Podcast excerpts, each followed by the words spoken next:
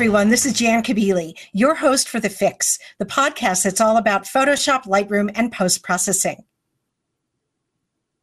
I'm recording this video about three days after the latest version of Photoshop was just released by Adobe, Photoshop CC 2015, along with a whole lot of other Creative Cloud updates.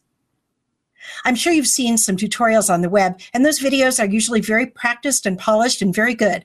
But I thought it might also be interesting to see somebody who's supposed to know how these programs work actually try to use some of the new features, kick the tires a bit, and that's what I'm going to do for you in this episode of The Fix. Before I do, I want to remind you that every week now on The Fix, we have a book giveaway. One lucky listener will receive a book of their choice this week from Rocky Nooks Publishing. So, what do you have to do to be eligible for that book? Just go to the show notes for this show, the one called Photoshop CC 2015 Kicking the Tires, on thisweekatphoto.com slash the fix. And go down to the comments on the show notes for this episode and upload a photo of your own that you've processed with Photoshop CC 2015 and write a couple of lines about what features you used. And try to use some new features so it's interesting. And then one lucky commenter will receive a copy of this book and you'll be notified two weeks from the time that this podcast is released. So I hope you enjoy your book, whoever gets it. Um, but for everybody, I just want to play with the new features in Photoshop for you and show you what I might do with them as somebody interested in photography. There are a lot of new features in the new version of Photoshop for designers, but those aren't the focus of this podcast. So I'm going to go ahead and share my screen. And here I am in Photoshop CC 2015. I've opened four JPEGs here. These are JPEGs that I shot one evening when I was not at home and I didn't have a choice of cameras. So, for some reason, whatever camera I had was shooting JPEGs. So, that's all I got of this amazing sunset. Um, but I realized I couldn't capture it all in one shot, and so um, I shot for merging to panorama, knowing that I could stitch these together later. And the reason I'm showing you these is because there is a new feature in Photoshop CC 2015 that will help you to stitch panoramas together. There are actually a couple of new features, but most of them are in Camera Raw, which is the raw converter that comes with Photoshop. First, I want to show you um, the panorama feature in Photoshop proper, which is separate and different. And this is one, the one that I use if I just have JPEGs that I'm stitching together. So I'm going to go up to the File menu and down to Automate and over to Photomerge. And then I get the Photomerge dialog. And here I'm going to choose the layout method. I just go with auto usually. And if I don't like that, I come back in here and try another one. Um, I'll come over and choose the files I want to include in my panorama. I'll tap add open files because those are the files that are already open in Photoshop, or I could browse for files. Now here's the important part down at the bottom. I always check blend images together. That's pretty self explanatory. Um, if there are any vignettes from using a wide angle lens on the source images, I want those to be gone. So I'll check vignette removal. And if there's any geometric distortion from using a wide angle, I want Photoshop to automatically correct that for me too. Now, here's what's new content aware fill transparent areas. What does this mean? Well, when you make a panorama, Photoshop has to kind of twist and turn these source images to get them to fit together to, to align one to the other so that you have a seamless panorama. The result of, of twisting and turning the images is that almost always you're going to have some transparent edges around your panorama. And in the past, you had two options. You could either crop those away, in which case often you would lose content and maybe you want to keep that particular content in the image or you want to have as as tall a panorama as you can when you're doing a wide panorama. You don't want to be slicing off too much of the top and bottom, or you lose the aspect ratio that you're going for, and you end up with just a long, skinny panorama. Um, so that was cropping was one option, and then the other option was manually trying to fill in those blank edges by making a selection all around the blank edges, trying to include some of the photo. So photo, so Photoshop had something to base its fill upon when it was calculating fill, and then using the um, edit, fill, content aware, fill command. Okay, so that's how things were. There's a lot of steps, right? Now, all you have to do is check content aware fill transparent areas.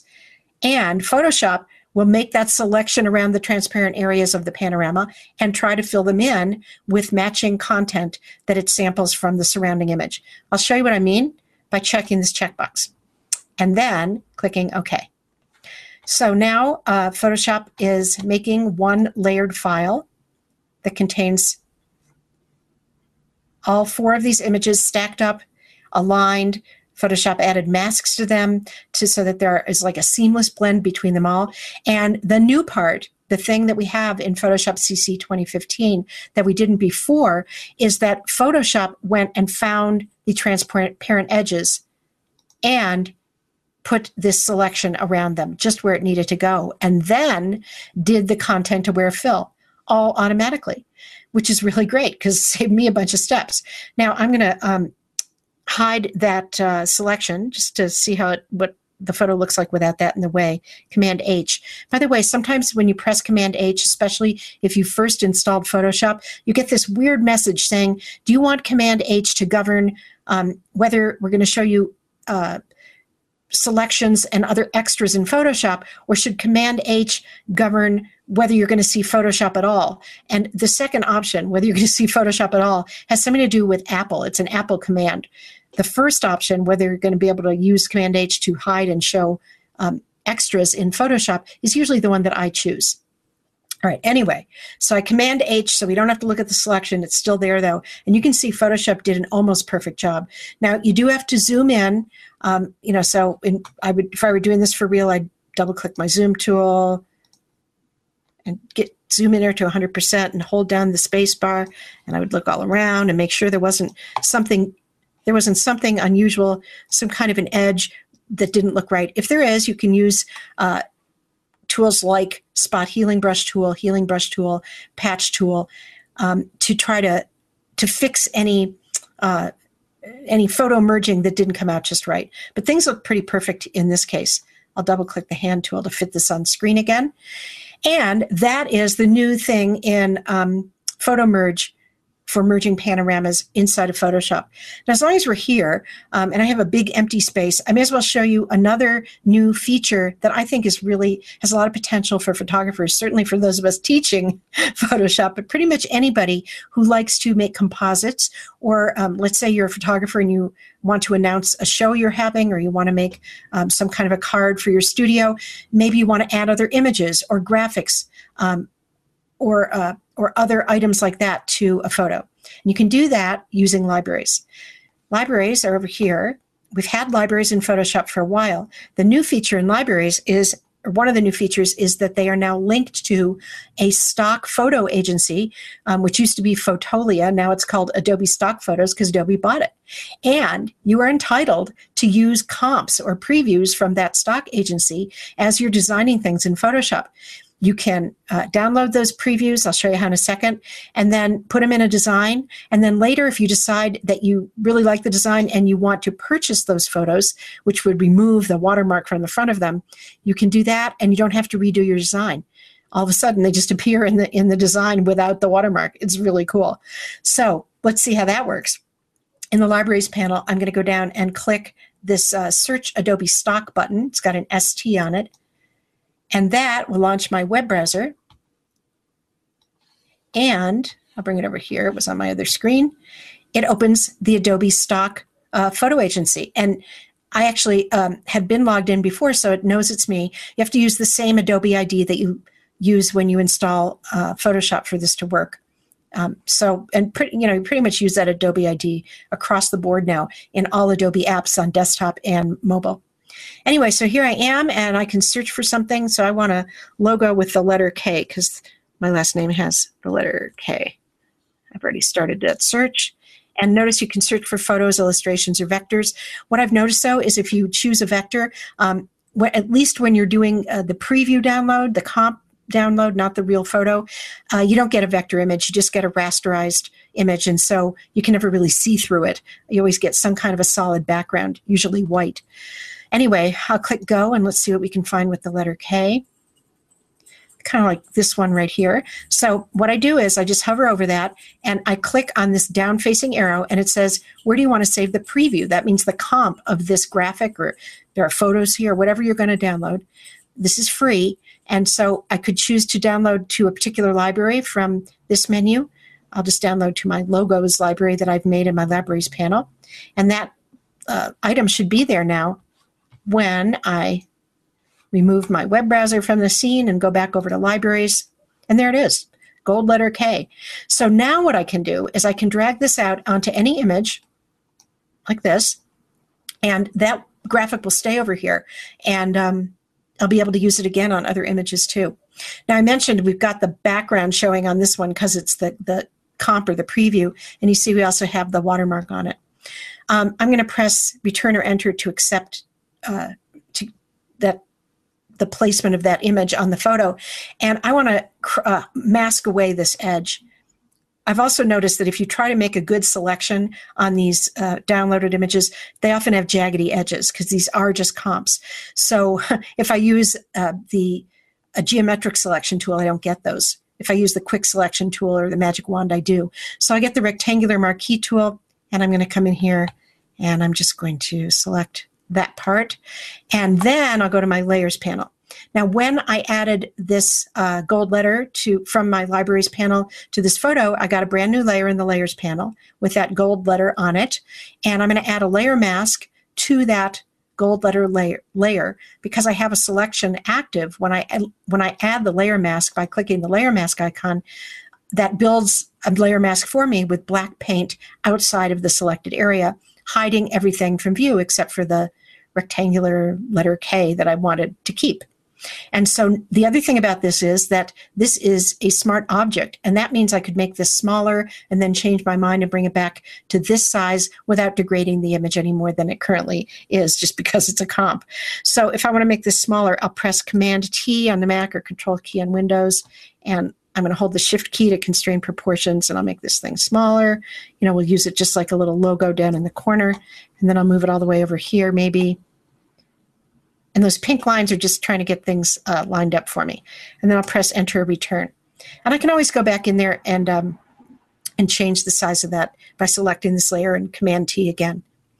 Okay, so that's the, another new feature, which is the Adobe Stock um, photos library that you can use with Photoshop. Oh, such a relief. So much easier than, you know, looking all around for other images. Now you do have to pay for these. I think each image is $9.99 if and when you decide to buy it, or you can subscribe um, for different amounts. I believe the current price is something like 10 images a month for $29.99. So that may be a bit steep for you, but if you're a designer, it's it's really not so bad. If you use 10 at that price, it's less than $3 each. So that can help you in your work.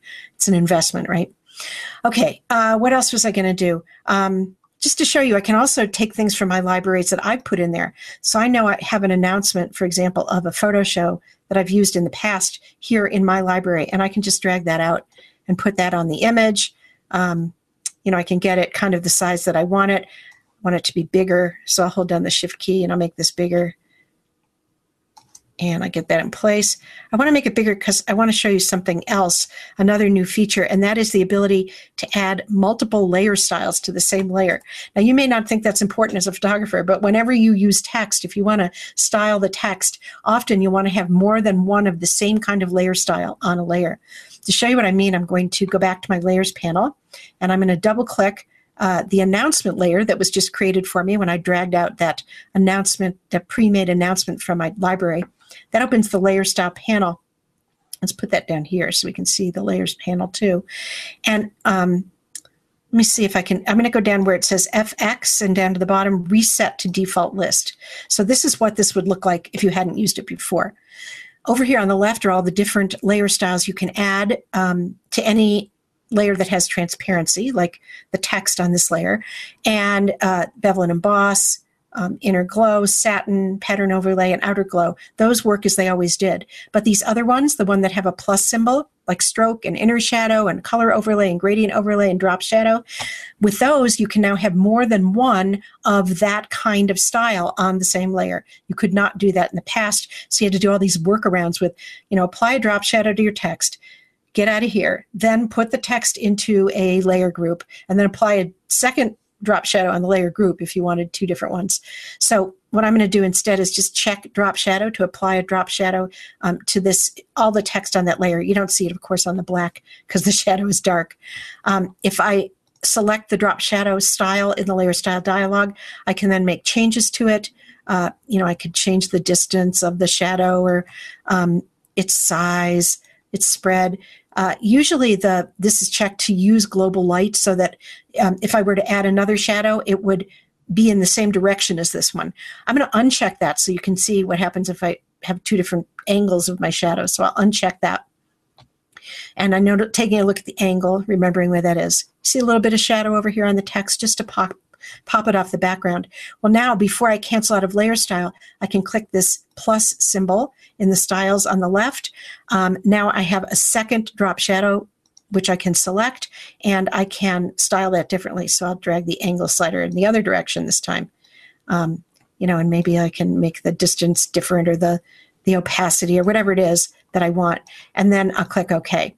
And now, if you look in the layers panel, you see I have two drop shadows on that announcement layer. I could turn either one off and just use one of them. I could change their um, stacking order here by dragging. In this case, that doesn't make much of a difference, but you can do that.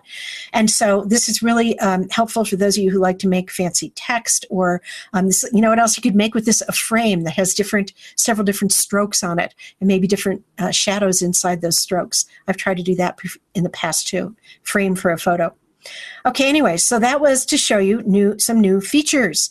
Um, the double layer effects or the double layer styles, the use of Adobe Stock Photo, um, and the new panorama fill in the edges with content aware fill feature in Photoshop CC 2015. Um, you know, I may as well go a little longer. I, I want to show you something else about panoramas. It's really terrific, and that is um, making panoramas in Camera Raw. And I'll explain why I would do that and, and what's relatively new about those.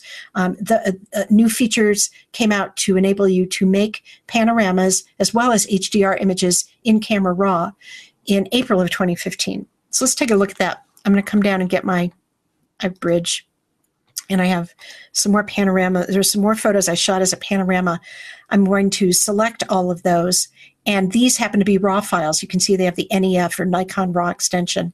And so I'll double click any one in Bridge, and that's going to open Camera Raw in uh, Photoshop. And this is the new Camera Raw 9.1 that came with the current release of Photoshop CC 2015.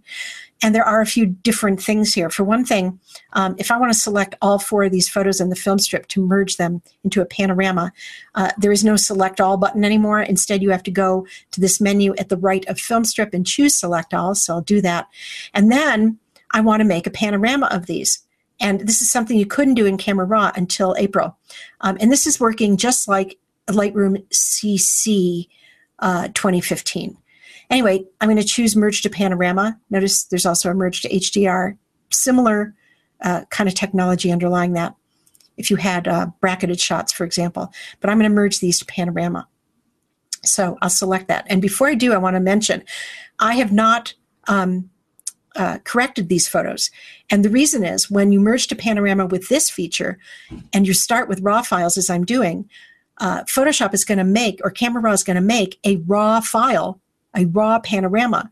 And that means because that panorama is going to have tons of raw data in it, I may as well wait till after I've made that raw panorama and then make my adjustments on that one single file rather than having to correct all of the source files and try to synchronize those corrections.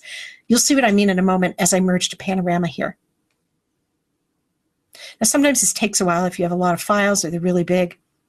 This is a low resolution preview of the panorama. By the way, this is a fire uh, near where I live in the foothills right behind Boulder, Colorado, of a couple of years ago. It was a really bad fire.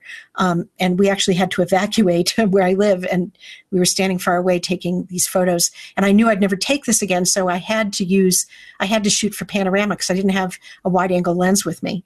You know, we basically had thrown everything in the car and driven away. Anyway, why am I here to make a panorama? Um, over here on the right, I can choose the projection or layout method. I'll just leave that at the default. And there is a checkbox to auto crop. So if I uncheck that, you can see that even here in Camera Raw, when the photos get twisted and turned to match them up, um, there's going to be some empty edges. Now in Camera Raw, you don't have that automatic fill in the content feature that we have inside of Photoshop when we make panoramas there. So we're kind of stuck with auto crop or saving out of Camera Raw into Photoshop and manually filling the edges in with content aware there. In this case, I think I can get away with auto crop. It's really not taking away any content that I needed to keep. So I'll do that and I'll click merge. And what's happening is that um, uh, Camera Raw is going to create a raw file, as I told you. It's a DNG, Adobe's flavor of raw file, and it's going to put the extension Pano on it. I've already done this once, so we get a number one there. So I'll click save. And in just a minute,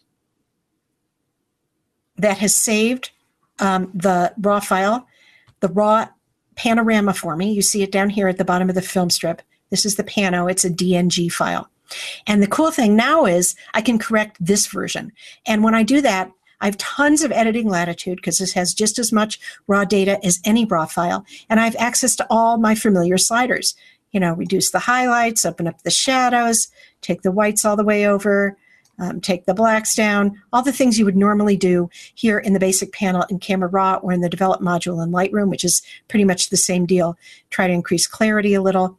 Um, I might take the vibrance down because I think that sky is too blue. Um, and I might take the saturation up a tad, something like that, to bring out a little bit of gold in the foreground.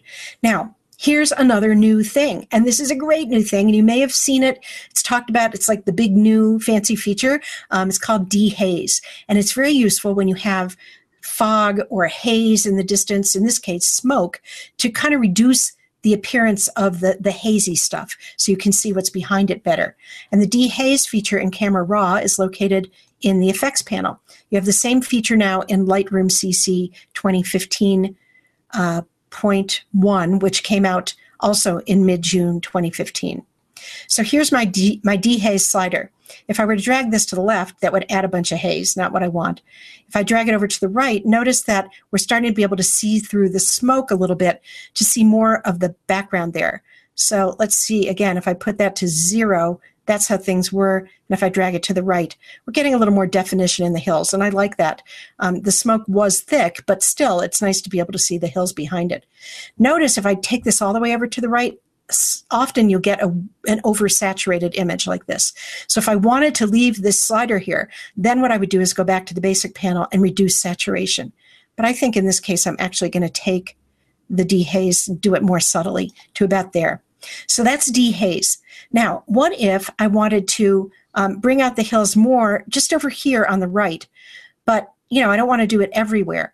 Well, in that case, there's another new feature that I can show you that came in with Camera Raw 9.1, and that is um, the uh, whites and blacks sliders are now available in three local adjustment tools, which you can access from the bar at the top the adjustment brush, the gradient, the graduated filter, and the radial filter.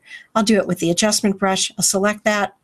Um, let's put everything back. Well, here we go. So you can look at my uh, settings now for the adjustment brush, and everything here is at zero except the new black slider, which I'd pulled over to the left. And now when I move into the image and I paint with blacks pulled down, what's happening is that just in the area where I'm painting, the program is looking for the very darkest um, uh, parts of the image under my brush and is darkening those. And there, so that's a new slider over here. Uh, if I go too far, of course, I can erase that, get the erase brush and erase that. And we also have a white slider if I wanted to affect just the brightest parts of the image in local areas. So that's another new feature. So those are just a bunch of new features. Um, some since some from April, um, a bunch from June, and they're all very exciting and I think very useful to photographers. So I hope you will give them some of them a try. So Thank you so much for joining me for this episode of The Fix. And don't forget that um, if you will upload a photo that you've processed in Photoshop, hopefully in Photoshop CC 2015, um, to the comments on the show notes at this week in photo slash the fix um, then you'll be eligible to receive a book of your choice from Rocky Nooks Publishing. Do participate in that opportunity. I'm so glad to see you this week and um, enjoy your new Photoshop CC 2015. See you next week. This is Jan Kabili.